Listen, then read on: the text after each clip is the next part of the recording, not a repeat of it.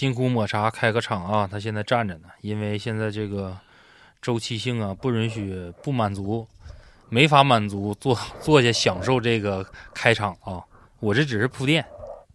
大家好，欢迎大家收听新的一期磕头机电台。好久不见，我们又回来了。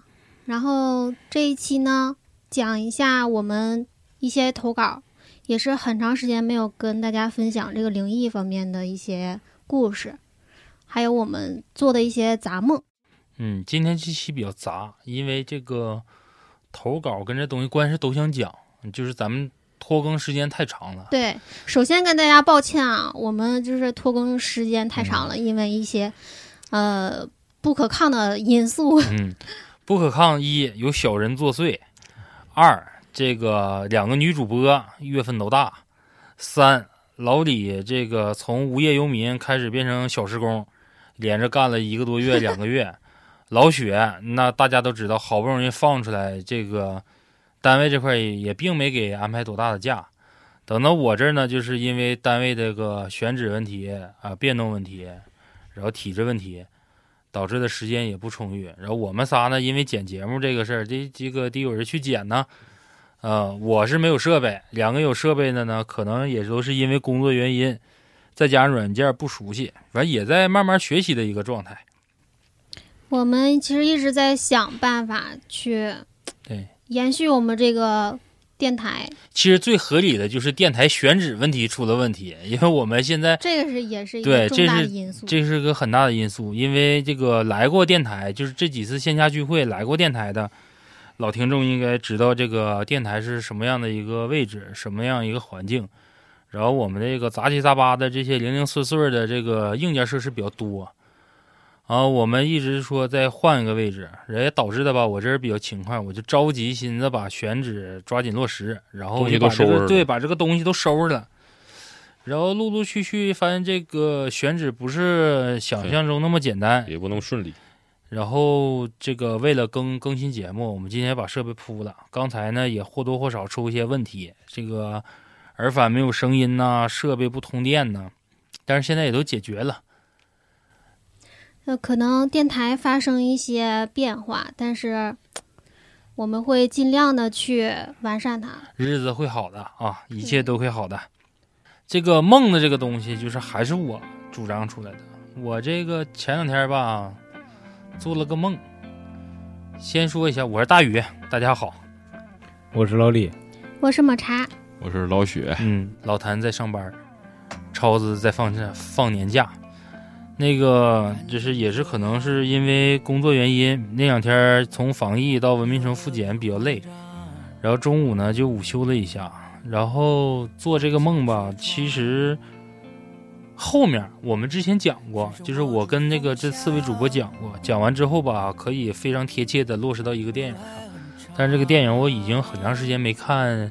没复看了，我大概做梦的那个前期情节就是，我以现在的这个年龄回到了父母年轻的时候，但并不是说直接去接触父母，大概是这么个流程。那主要的一个详细的内容呢，就是先是以怎么说呢，就是先是以一个生活态度，就是我感觉我自己可能是穿越了，我发现我的身份证跟我的。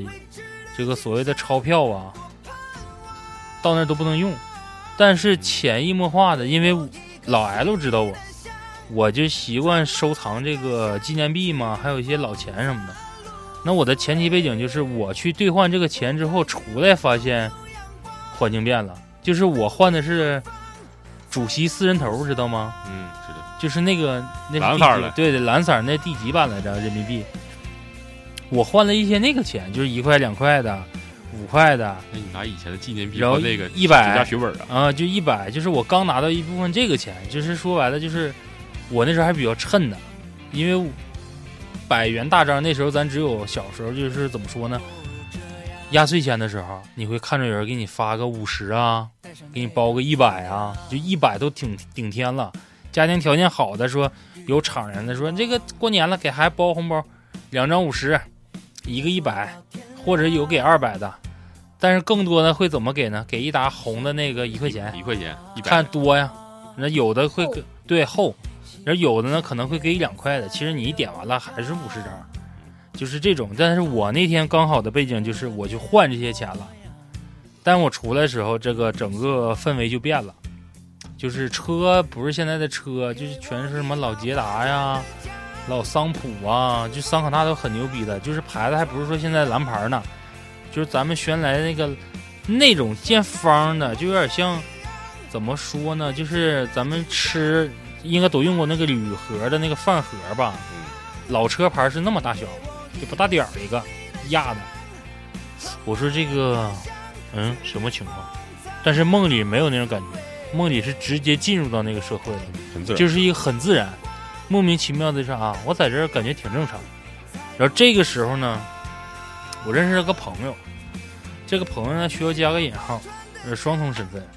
他是后期我才知道这是我的老姨，然后我本身我老姨呢就可能是一个比较偏男孩子打扮的这么一个装扮，就比较爷们儿型的，就是中性化比较强。然后我是跟他先碰上面的。那梦里的状态就是我跟他慢慢慢慢，因为喝酒吃串儿，啊，出去打猎，我们变成朋友了。但那个时候到哪儿就感觉到这个梦突然变化呢，就是他介绍我认识我年轻时候的父亲母亲，说：“哎呀，他介绍你认识你爸，对，他与这个梦特别像那个韩寒拍的啊，对，特别像，对，就特别像那个。但是是我梦完之后，我跟我们单位那个队长说的时候，他才提醒我说应该是这个梦。因为那那个时候的我的感觉就是，这梦肯定能跟哪个能贴上，但是我就想不起来了。那时候满脑袋都在是在回强制我自己去回忆我做这个梦的一个内容。然后等到我老姨介绍认识我父母的原因是啥？因为我们接触了，就是梦里面我们接触了，就是不止一个多月，可能是很长时间，但都是属于快速过的，像快进了一样。说那个你跟我妹夫，你俩这个脾气挺像啊，你俩玩东西也像，什么钓鱼啊、打猎呀、然后玩气枪啊，怎么怎么怎么地的。我说那我得认识认识。等我一见面，我一看呀，这不我爹，这不我妈吗？然后等的紧接着跳跃性的就是他俩结婚的时候，然后跳跃到就是结婚，然后我为了就是很乱啊，我为了怎么说算奖励也好，还是说是这个虚乎也好啊，还是说是为了回报也好啊，我清楚记得就是我给我梦里见面的老姨买了一个非常飒的皮夹克。你醒了以后没问问你老姨有没有皮夹那？我我倒没问这个事儿，就是万一真有呢？那晚上可以问问。我就给他买了个皮夹克，我说这皮夹克你得穿着，到时候我跟你一起去参加这个我梦里我父母的婚礼。然后其实梦到婚礼这些种种的东西，我都没有太大的一个心情波动。我最主要的波动就是在梦里面碰到家里面已经去世的一些人，就是我看到了我年轻时候的爷爷跟奶奶。啊，然后那个我队长说的说那个你做梦的时候应该是不知道你是在那哭还是说你在那块做梦说梦话，然后我说我当时的状态应该是想哭没哭出来，就是前期梦都是感觉特别开心的，只有看着我爷爷奶奶那一一刹那的时候，我有点泪崩，就是嗯梦里应该是哭了。然后人家还说呢，说这大喜的日子，这孩子怎么哭成这样呢？因为这种哭不是喜气参加婚礼的那种，就是感动的哭，而是说见到自己已经去世的亲人的那种悲伤的对悲伤和怀念的那种哭。然后我就说，我说这看着你们这个健康活蹦乱跳的，我说好高兴。就是那时候的语言就变成小时候那种状态。我说看着你们活着，看着你们年轻，真好。说你这孩子怎么说话呢？我说，我说你看看，看看我吧。我说以后你们这老孙儿应该也是这样。他说那你怎么知道是老孙儿呢？就一下变成言谈的那种开玩笑的那种状态。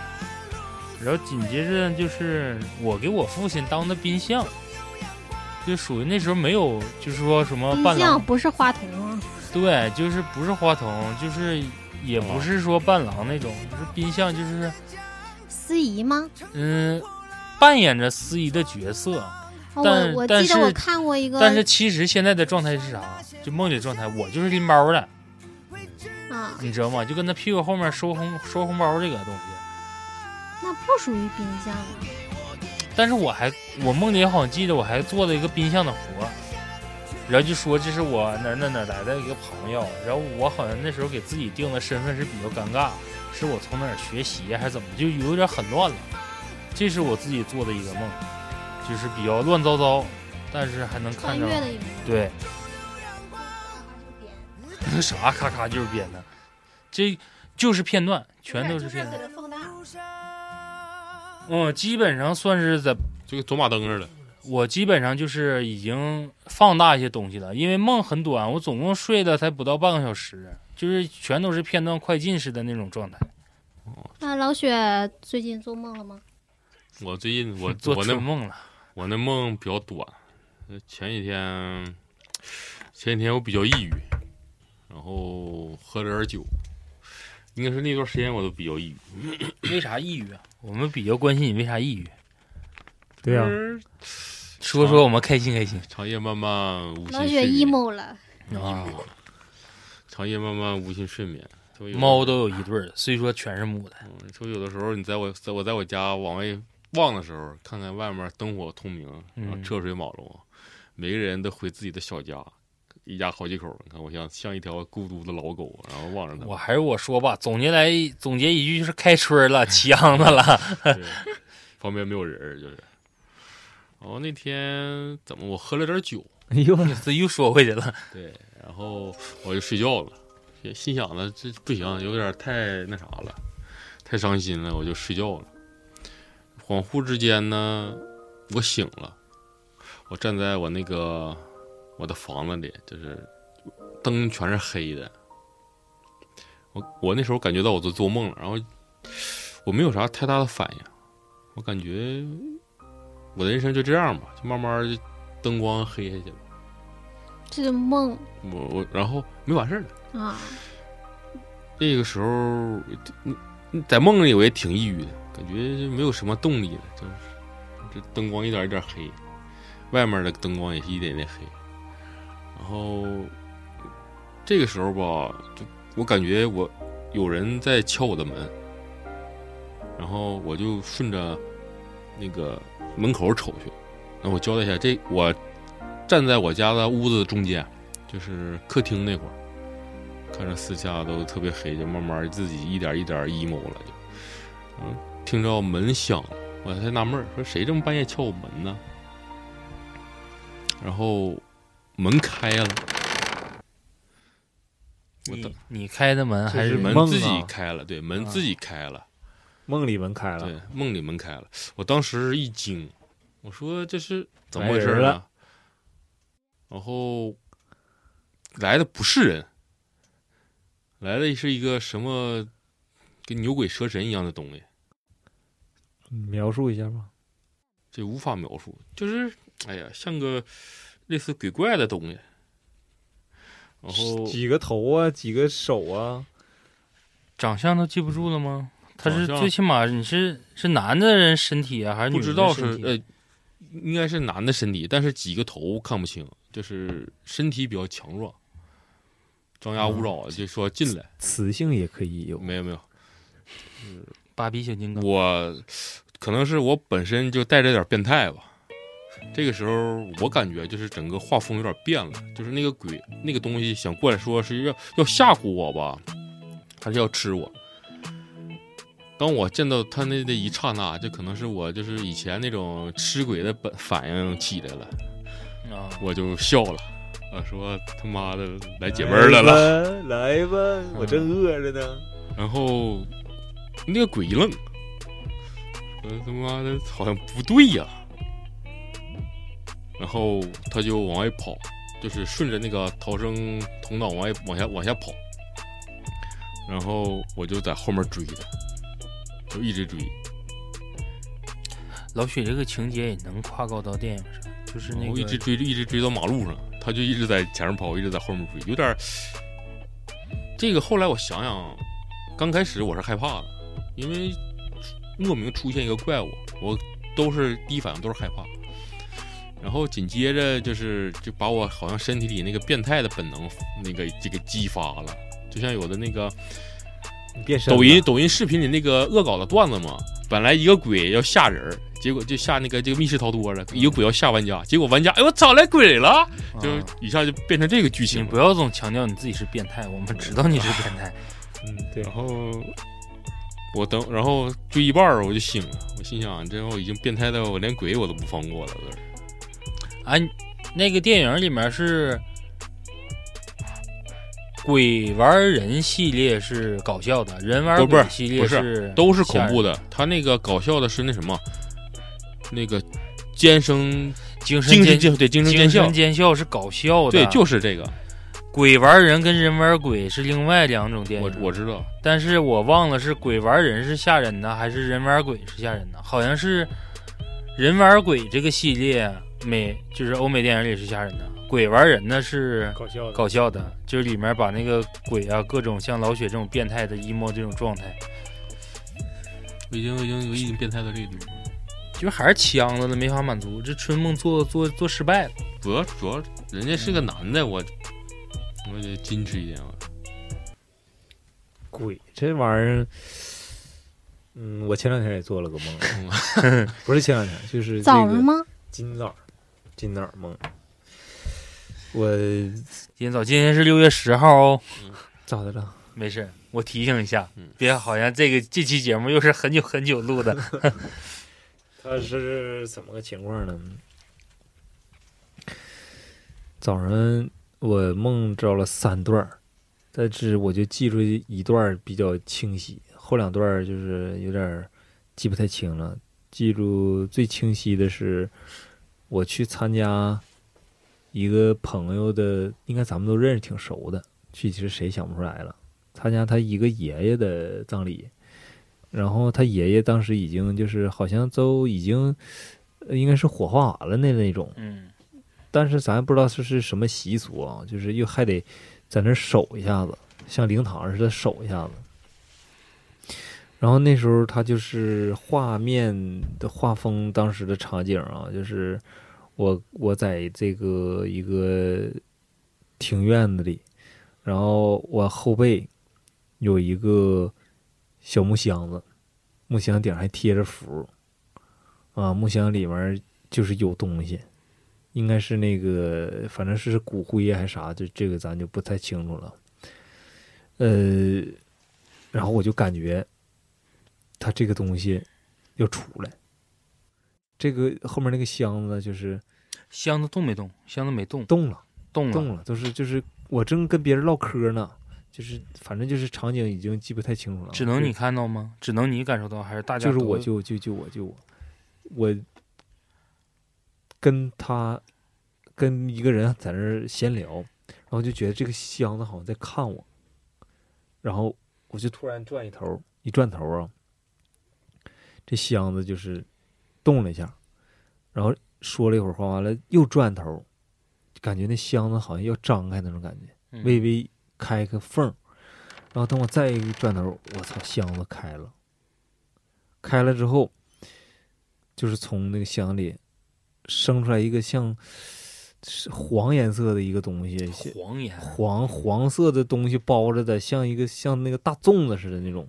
嗯。是像炸药包似的那种感觉啊、顶上好像还有一个字儿，具体啥字儿好像记不清楚了，是个什么福字儿还是啥，升起来了，就这个场景，升起来，嗯，我现在问我现在问你几个小细节啊，嗯就可能我关注的点一直都跟别人不一样，就是你现在能能不能想到，就是箱子开的时候，因为你说的箱子上有符，对，那个符是断面儿还是撕扯的面就是它是齐刷的，还是说崩开的那种？那就是那根本就没有这个就感觉了啊，没有那，个感觉。就是看不清了，肯定是一下开了啊，对，嗯嗯，再讲讲你后期的感受。后期，然后他就开升起来了嘛，嗯然后我就就有点不知所措，就可也不当时也不是害怕，我就觉得，哎，这怎么没见过对呀、你这是这是什么场景？你这是灵魂出窍了，还是就像就像那个飞出来一个东西嘛，嗯就是上升出来一个东西，这东西还起来了，就这个画面，就给我这个感觉。没了。然后我就醒了，醒了之后，我就我当时应该是四点多吧，具体几点我也忘了。然后我寻思找抹茶，我寻思告诉他这个梦，我看他还睡得挺香，我就没告诉他，我怕到时候吓着他。但是等再想说，就有点忘的都差不多。对呀，然后我我我过了一会儿我又睡着了，我寻思我还在想我能不能再接着梦一下这个。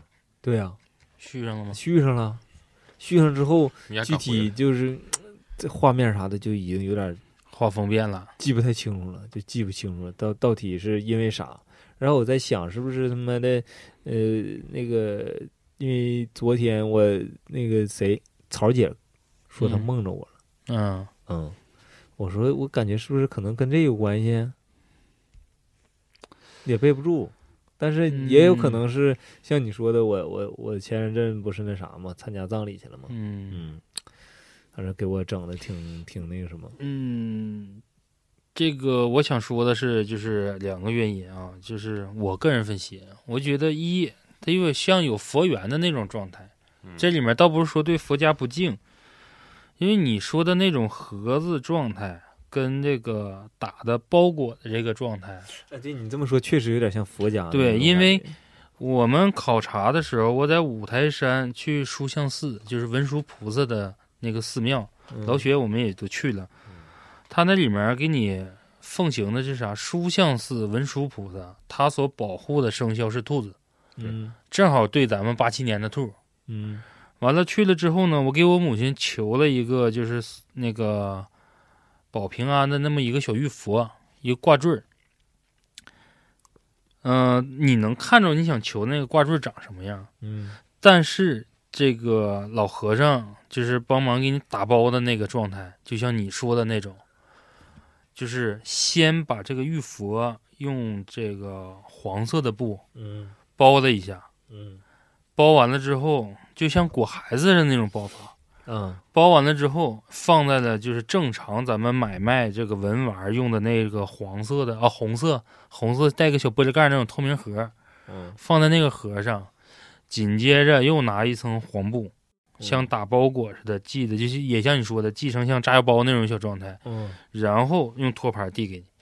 嗯然后就是像你说这个状态，我就感觉特别像说是有佛缘，就是那里面可能是人求的一个所谓的，咱往夸张的说啊，舍利仿品呐、或者是相关一些东西啊，你跟他有缘，然后这个东西呢出来，但是你这个梦做的比较碎，就是像你说的有没有光咱不知道，嗯。这个符呢是禁符啊，还是所谓的这个像安神符啊，或者说是你请回来一些东西之后，像这个九层宝塔像那种寒，就是地宫起出来那个佛力真身的那种寒，一层一层的。但你看它那个棺外面其实都有符印对的那个状态，嗯啊，我感觉这个挺像。但是二呢，就是不是很好的个东西，嗯因为像你之前说，咱不方便说啊，因为这个老李有一个特关系特别好一个亦师亦友的这么一个人物去世了，嗯那我可能感觉就是你的日有所思，夜有所梦，嗯有可能但是也不排除是你梦的就是他，嗯可能他的那个东西，你像你想想，从盒子啊，嗯它它这个整体的一个形状就跟骨灰盒很像嗯啊，那骨灰盒里面包的这个骨灰的状态也是那么个包法也，是黄色的吗？对，也是这么个包法。所以说，我就觉得就是夜有所思，夜有所梦。但是，咱往好的说，那你这个亦师亦友这个朋友，嗯，我感觉就是两个缘分他都有啊，因为病去世的，但是桃李满天下，学生这么多，然后每个学生对他的这个爱戴跟他敬仰，嗯嗯，应该是很好的一个象征。嗯这最起码说不像你原来做过的梦，梦完了之后你整个人是不好的。嗯。在老李原来我们刚录这个所谓探灵、灵异这些东西的时候，后半夜下嘚儿喝的，完了不睡觉，两点多那时候。一整听着个动静，那老老听众都应该知道，这听着个六楼有动静，给我打电话说你上楼看看去，完了自己在屋待着，我拎个棒子把门打开了，说也没啥呀。他说没，那没啥，就那么地吧。就我现在重复这个第二遍，在节目里就整体一个过程，大家你要知道啊，老李是他妈在屋就没出来，一直在跟我微信，语音都不说，就是打字儿。我连到五楼敲门的时候，他说我听着你敲门了，没事你走吧。就是，但是你看你现在说到这个梦的时候，我感觉一可能是习惯了，但是还是说这个事儿，我我个人啊偏向于好的，嗯，我感觉应该是好的，偏向于好的因为嗯，没有什么吓人的，场景什么的，没有说什么嗯惊悚，因为他出来他也没吓你，他可能出来之后是没等化形的时候，对于未知的东西，这个惊恐惶恐很正常的。嗯但是你醒了之后，首先你没有害怕，对对对，我觉得你就是按我这么说，可能就是他是给你托梦了，谁渡劫，或者是是怎么？对就是在我梦里还要像、嗯像超度或者是咋的？对是不就是这种感觉也？有可能说他想见见你，或者是想跟你像托个梦似的，但是一出来之后啊，他可能自己反应就是，我现在是这种状态，我还不能醒对你造成一什么，那还不如让他醒呢。对对对对对，因为有些噩梦像做成这种状态，一梦你醒了之后是那种脊背发凉的，就一直就是我这个梦我怎么抓心挠肝的，我也不知道是怎么回事儿，我也顺不出来，但是我就整个人今天的状态非常不好。嗯，但是你这个状态，你看从你阐述到你说的时候，我感觉是非常好的。对我我也没有浑身起鸡皮疙瘩那种感觉。对呀就你要不好的，也可能就是害怕或者啥，有那种起鸡皮疙瘩的感嗯觉。我这一点儿没有，就是我感觉可能谁借我这个梦，或者是怎么的，要要办点什么事儿，对也有可能。我觉得是利好状态啊，。对对对，嗯通过我或者怎么着，这真真说不清。而且我还是梦了三段都接上了，但具体啥，就后面的段是什么？细节根本记不清。就最后最后最后的结尾，没有，我现在已经一点儿也记不清，就能记住一个黄色的东西升起来了。完了就是像偷看我是那种感觉，我一回头它就动一下，我一回头哎开了，完了再一回头哗升起来那种感觉，就特别神奇。就这个给我的印象是最深刻、最深刻的。你要是说我当时我醒的话啊，第一次醒的话，我赶紧拿手机夸夸一顿写来，那应该非常细节很清楚的能记住。其实我刚才讲我那个梦的时候，为啥秃了反账？我还查一下，我写的备忘录让我删了，所以说就都是一段一段的。我前几天做了一个很恐怖的梦，很吓人。这我就想笑呢，为啥呀？不知道。这个梦也是跟老李有关系啊，就是说我俩出去旅游，然后梦到一个宾馆，我俩就在床上睡着睡觉呢，睡觉前。呢，我想听睡觉前呢。然后这个这个场景呢是一个大床，后面是一个就是很很那种宾馆的一个画，一个壁画。然后我就梦里面是睡着的状态，就忽然就醒了。醒了呢，就在我正对面，正对面是一个电视，呃，尺寸不是很大。一个电视，我就看到在那个平移一样，就是电视它在往左，往的左边平移，就是电视动了自己。它也并不是那种什么就可以伸缩呀，或者是那种高高级的电视，它就平移了。然后下一个画面就突然旁边出现一个男的，这个男的挺胖，白白胖胖的，然后就说：“你看那个，你看你这个房间有问题。”我这时候就我在我的印象我感觉可能就是一个酒店的工作人员，因为他穿个西服，但是那时候没多想啊，他就说这个房间有问题，他说你看你背后的画也在动呢，然后我这时候一回头，那画就是风水画那种，真是在动，在一个动的状态。他说你赶紧找那个酒店的人员吧，然后这时候我们就给那个前台打电话了，说你们来看看。呃，等酒店来人的时候，这个人已经不在了。嗯、这个梦我我这好几天之前都做的了，有点接不上溜了啊。嗯，然后呢，这时候老李就不对劲儿了，他就是一顿张牙舞爪的也起秧子了。状态，就是跟他平时完完全是两个人，就是特别狰狞，也可能是情绪这一方，可能是玩玩多了是吗？给你不一样的感受。不能不能，嗯，然后他就就是画面又一转，他就行走在房子上房梁，就是从墙面儿往往房顶走，然后再从房顶上走下来，然后就这么侧脸瞅着我，可吓人了，就这个画面特别恐怖。然后我说这这咋回事儿啊？这往然后旁边就突然出现一个女的啊，嗯这个女的说：“我给你看看，说是花了三块钱，够消费了。说把那个生辰八字给他了，说是三块钱。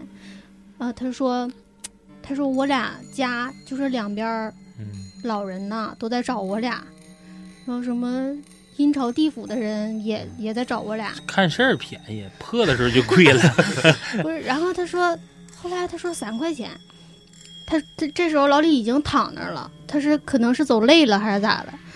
嗯、他说我，然后我说你凑个整吧，就给你五块得了，你就再看点啥，就给我看舌头。这时候那你这个梦跟我的那个梦的年代感是一样的，五块不好碰。挺便宜是吗？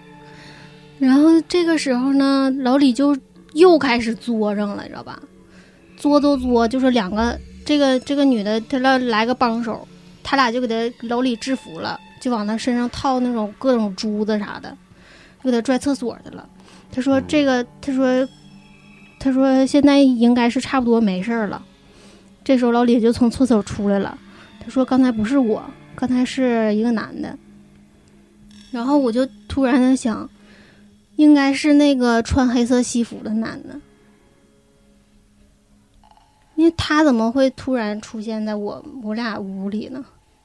然后我就一下子醒了，就浑身冒冷汗，也是三四点钟的时候，我就在那坐着，我就不敢睡了。其实你你会发现，就是我总结一下哈，就是可能是个套用的一个，不解释你这个梦，也也不做它，也不对你这梦进行分析。是没有啥好解释的，对就是一个恐怖的梦。我、就是里面出现了一些反逻辑的东西，嗯，所以说人会惊醒。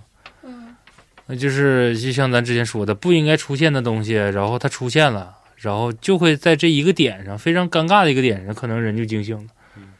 就是逻辑不通，因为梦本身就是逻逻辑不通的东西。对，可能是跟我那个当天白天我刷短视频就看的那个泰国一个女明星坠河事件，嗯，跟那个有关系应该。因为这个坠河事件还挺神奇的，就是这个明星是在泰国是很有名的一个明星，然后就是晚上他不坠河了吗？这个他他在那游艇上嘛，然后跟那经纪人什么的一堆人，那个不破了吗？这个然后说是就挺神奇的点是在于说是有一个泰国的法师，然后说是在哪儿在哪儿能找着这个尸体，有就真在那块儿找着了。完了还有一些就是科学解解释不通的，晚上我可能就是联想了一下子。嗯，日有所思，夜有所梦，这个很正常。但是我我的梦最近就是总梦那种打仗的，可能是因为我就在这个某音上一直发现新大陆了，就是三分钟讲美剧一集，连续军军事题材，对，就五十多集讲各种军事题材或者是新出现的科幻的，可能我觉得这个这个穿越或者是什么东西也好啊，就像你总结自己梦的时候，我感觉就是可能是因为最近小一辈儿的人要出生了，我们家小一辈儿的也要也结婚了。那我们聊天的时候就会聊到说，如果说我的爷爷奶奶在的话，他应该能看到第五世啊，其实都是有迹可循对啊，就不是四世同堂，可能是五世同堂。那我之前搞笑的就是，我侄儿前段时间不结婚嘛，然后人家就说你我老姑在那个外地看病，陪我老姑父，就是视频通话中他就催我说你没事儿催催你侄儿，你让他抓点紧，这样你不就当三爷了吗？啊，我说对呀，然后等到他结婚那天呢，我就碰着了我侄儿的姐姐，那是我上大学的时候我的学姐。可能有点乱啊，你们慢慢捋。她呢，现在结婚了，她有两个男孩儿子。然后我一见面说：“我说对呀，把孩子叫来，怎么的？叫三爷给你糖吃。”然后旁边人都在一寻思，我说：“嗯，三爷，我说辈儿在这呢，我还我还领着老谭去呢。”我说：“看，我说这这个这个肚子里面的是你老弟啊，完了这个肚子里面呢是你们两个小叔。”就是大禹的家族非常庞大，但是。对，但是那时候说着说着肯定会转到老人，就说到嗯你说如果爷爷这个在世的话，你说五世同堂，其乐融融，我估计应该是受这个影响，就是做梦的时候会梦到自己家里面去世的人，然后梦的是我父母结婚。啊，我感觉是，老李来几个鬼的吧？就是拖更这段时间没讲的投稿，嗯，讲一讲吧。然后在这里再解释一下，就是我们之前说这个纳取的是四个粉丝的投稿，应该是你有一个，然后老雪有一个，你们去问一下这个东西收没收到。好的，然后还有两个，应该在这里面我不说出名字，应该是有北京的一个听众跟长春的一个听众，但是还是由于疫情管控问题，这个地方，呃，反正我问他快递是不给发货的，但是东西已经准备好了。一旦第一时间解封，东西能到的时候，我们会把这个纪念品发送到位的。呃，讲一个咱们呃挺长时间一个听众的投稿啊，很抱歉到现在才呃跟大家分享。嗯、这个是咱们北京的一个听众，嗯、他第一件事呢，呃呃，对他先说一下他的那个背景吧。我是北京的，住在鼓楼附近，距离雍和宫大概两站地的距离吧。一六年八月十七日，我父亲就是确诊，就是不太好。呃，第四期呢，呃，第四期初期已经有转移这个骨转移了和脑转移了。当时我们去了很多医院，完了北大医院呢、肿瘤医院呢，反正全国权威的地方我们都跑过了，托人，呃，抢专家号这些能做的全做了。每位给的那个判决的都是最多还有一年，但是我父亲一直都不知道，我们一直没告诉他，所以他也很积极的配合治疗。期间，我和我的一些修行的朋友也到处求神拜佛，毕竟是血亲，总想着能多做多少是多少吧。在这期间呢，发生了几件事儿，我按时间顺序来讲吧。第一件事是我父亲刚确诊，呃，我母亲就让我舅舅带着去我姥姥家，河北有一个地方能看香，就是烧一把香，然后看那个烧成什么样。人家说给说怎么怎么回事儿。嗯、我父亲的香烧完之后呢，那个阿姨，呃，就是笑呵呵的问我父亲杀过生吗？我明显看我父亲就是一愣，然后点点头。阿姨说：“没事儿，你这个病好不了了，但是也不会要了你的命。回去好好生活，多做善事。”然后说一些比较宽慰的话吧，其他的也没说啥。但是我和但是我们出门的时候，这阿姨突然拉住我小舅，问：“是开车来的吧？”我小舅说：“是啊，是啊。”让我们等了一会儿，拿了一道符给我舅，说回去路上注意点安全。我们就启程回京了。路上这个服务区休息了一下，从出了服务区就有一辆车一直在追我们，一直按喇叭。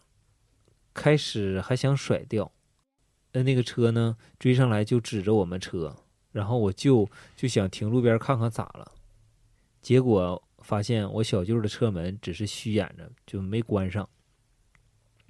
然后就是这个事儿，然后再后来呢，就是和这个癌症啊抗争，一直到我父亲最后一次化疗，人相当于是没有免疫力的，随时都会那个叫大出血呀、当时人就会没，总之情况特别特别的危险。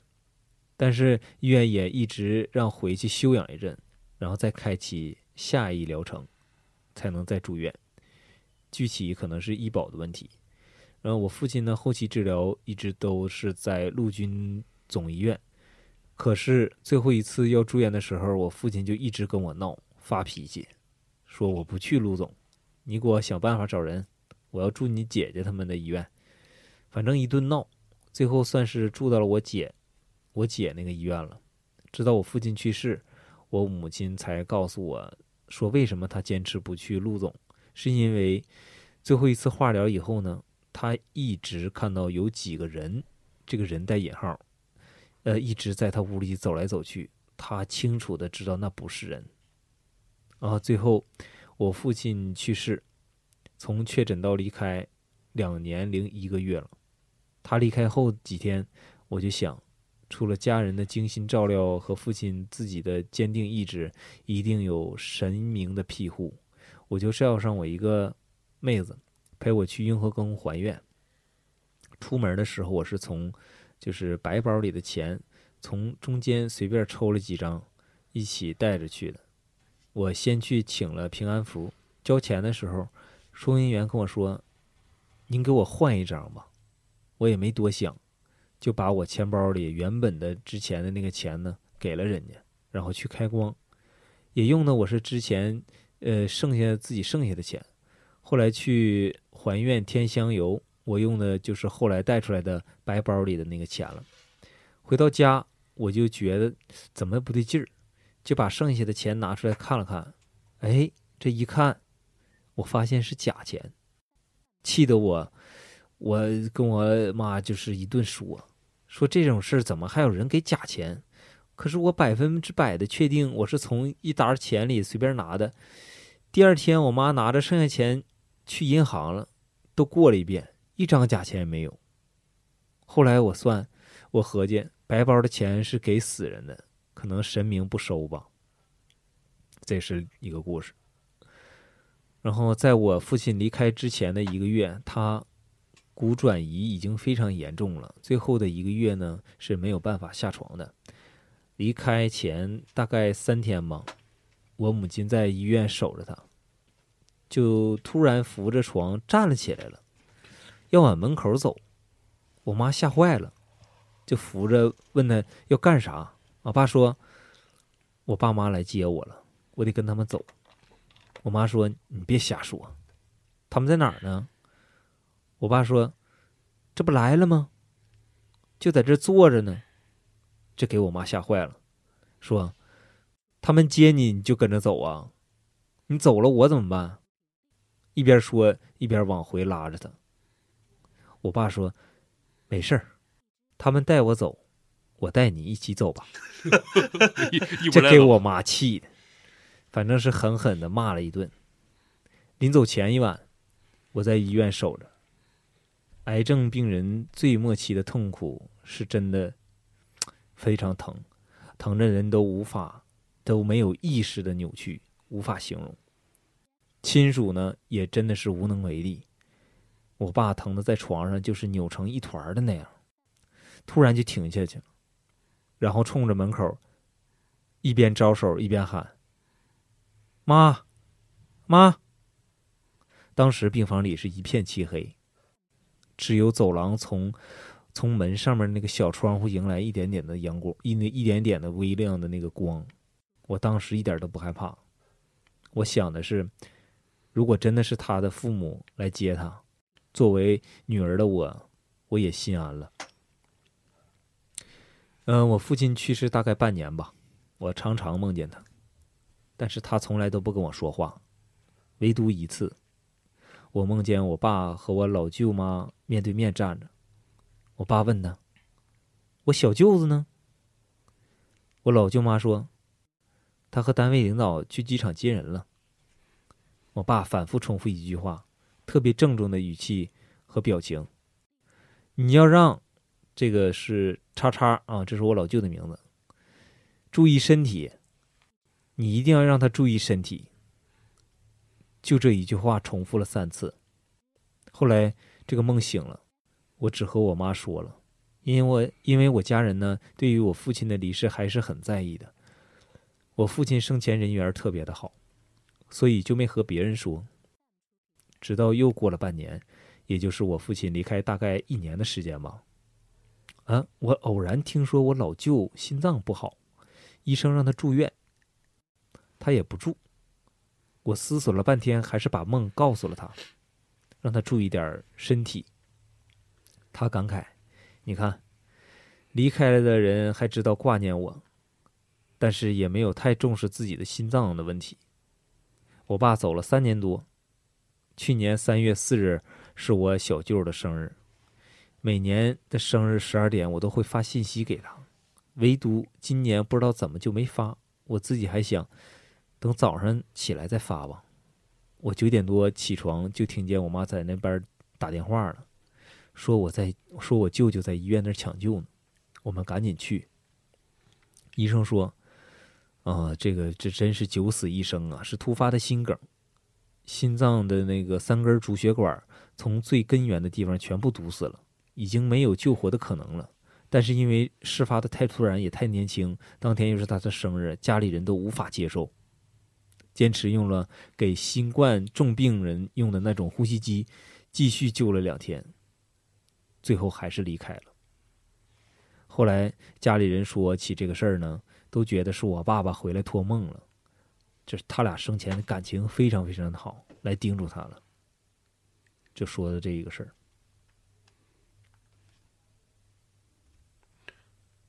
刚开始他爸要走了，住院之前碰着那几个人，这个我估那也是人要走，可能是气场低也，能看着这些东西。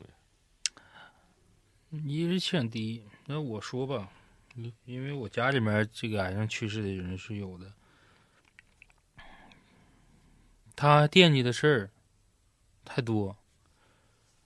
嗯，想的事儿也多，可能这潜移默化的就是还是说，你别看他是在说，我碰梦着了爸妈怎么怎么地的，但是可能人也是在病危的时候，他那个糊涂劲儿上来，嗯，他也是在怎么说呢？我我可能表达的不算太明确，但是他的意思也是可能是在换一种方式。在告诉家里人，就是一旦我走了之后，家里面人要互相帮扶啊，或者是关注啊，因为可能就像咱们这个听众说的，因为首先他爸人缘好，嗯，那人缘好，可能就是对，就是责任多，就可能都围着他转，有些事儿他都热心肠，就是怕这个家族嘛，家族大，就是一旦说这个掌事儿的或者是张罗事的人一旦没了，就很有可能分崩离析的这种状态。嗯，等会儿再来一个他在泰国碰着的事儿啊，我看看。但是癌症患者去世的时候，的确是非常痛苦的。嗯，疼啊，哪儿都疼。嗯嗯，这说的反正挺挺让人难受。这两天全都是是都是病故啊，病故这都是很亲近的人，这个。嗯，疫情没开始之前呢，我基本每年都会去一次泰国。最开始去和带老人的团儿啊，跟团儿，其他的都是自由行。我本人呢，虽然没有真的算过命，但是也在机缘巧合之下，有人看过我的八字，说我的八字儿还挺重的，所以我觉得我可能不太容易接触遇遇到那些就是引号的朋友。嗯，有一次呢，那次是我和我姐姐带着各自的老妈，还有我姐姐的女儿一起报了一个去曼谷和芭提雅这个团儿。因为带老人带孩子，我就累得有点不，就是有点不行了。回到酒店呢，就匆匆的洗个澡，就睡了。那个地方就不适合老人三代人去玩儿，然后那就，适合单男单女。第二天呢，一早上，这个团里有一对儿也是北京的夫妻，年纪应该比我大一点儿，反正也是八零后吧。开始是大姐问，说：“你家小孩儿昨天一直在哭吗？”我姐说：“没有呀，回去洗澡了就睡了，怎么了？”那个大姐说：“我昨晚上一直听见小孩哭，一晚上也没睡。然后那个大哥又问，说：“你们昨天夜里有人敲门吗？”我说：“没有啊。”我妈说有。我噌一下，我头皮就就开始立起来了，我头发就立起来了。我说：“您开门了吗？”我妈说：“开了。”我说：“我不是叮嘱你不要随便给人开门吗？我姐找我们会打电话的呀。”我妈说：“第一次敲门，我问是谁，没人说话，我没开。第二次敲门还是没人答应，我就开门看了看，没有人。我真是吓坏了。先姑且不说是是不是啊，泰国可是持枪的国家，非常危险。后来那天呢，我们团回去的很早，我是大概四点多，我们就回到了酒店。因为带着老人和孩子，我们当时就找了一个行程很少的团儿。其他呢，晚上想玩的还有可以添加的自费项目。我们几个玩的不错的年轻人呢，就说回去换泳衣吧，酒店的泳池玩玩去。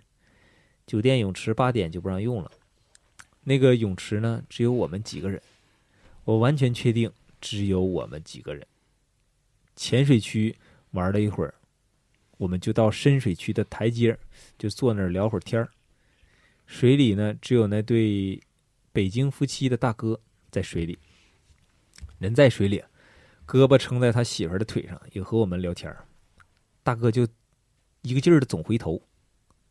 过了一会儿呢，就招呼我们回去了。当时都没在意。第二天，大哥说，他在水里和我们聊天的时候呢，一直有人用手指戳他的后腰。但是水里当时只有他一个人了。我们都坐在台阶和躺椅上。那个大姐说，游泳的时候我也感觉有人拽她的泳衣，但是大家都在玩，谁也没有在意。然后那个酒店咋说呢？从进入大厅，我就有一种感觉，虽然我不懂，可是就感觉大厅的摆设好像是个镇，就是有那么一种感觉。后来听说一些古曼童的故事，有时候也会思索，有没有可能是酒店养的大厅？有没有可能真的是镇？外面的进不去，里面的出不来。而且，那个酒店呢，第一次开门没有开开，我就就是这个是他说的那个房间哦。嗯，第一次这个进门的时候呢，我没有开开，我就换了一个房间。这肯定是有说法的。你开门第一次。没开开啥的，是不是？那对呀、嗯，但是 你说到开门第一次这个，我这里不提名啊。前两天有个粉丝给我投稿，给我整无语了，嗯说这我遇到灵异事件。我说怎么的了？他说我这个给手机充电呢，插这 USB 口。我明明看的是这样的，我就反复插，我就发现我插不进去。我翻个面又插呢，还插不进去。我就念叨了一会儿，完了我一插插进去。我说是，我说可能有人不让让你充电，但他后期说的是那个晚上他们家那跳闸了，嗯，那能咱能咋说啊？就是有一些生活类的常识，或者是生活类的一些情境，你可以去念叨念叨，因为像咱像像老李讲述这个，首先它这个地点它就比较。全球出对全球出名的这么一个地方，嗯，但是像你说的，他这个体质原因呢，还有什么呢？可能是那帮大哥，那个北京夫妻那个大哥，他八字没有那么硬。这东西咋说呢？你你他你他要想让你看见，你咋都能那啥都能知道，嗯，对，对不对？不管你八字硬不硬，就像之前咱节目说的，就是除非是啥，某一种人比较冷静，就是我信仰的教派里面不存在这种东西。黑人他没有鬼，对，就是我 我我不承认，黑人家可能是一副大白牙飘上来的。哎，没准儿呢，没准儿后面是个黑人，他懂你。嗯，网上恶搞段子嘛，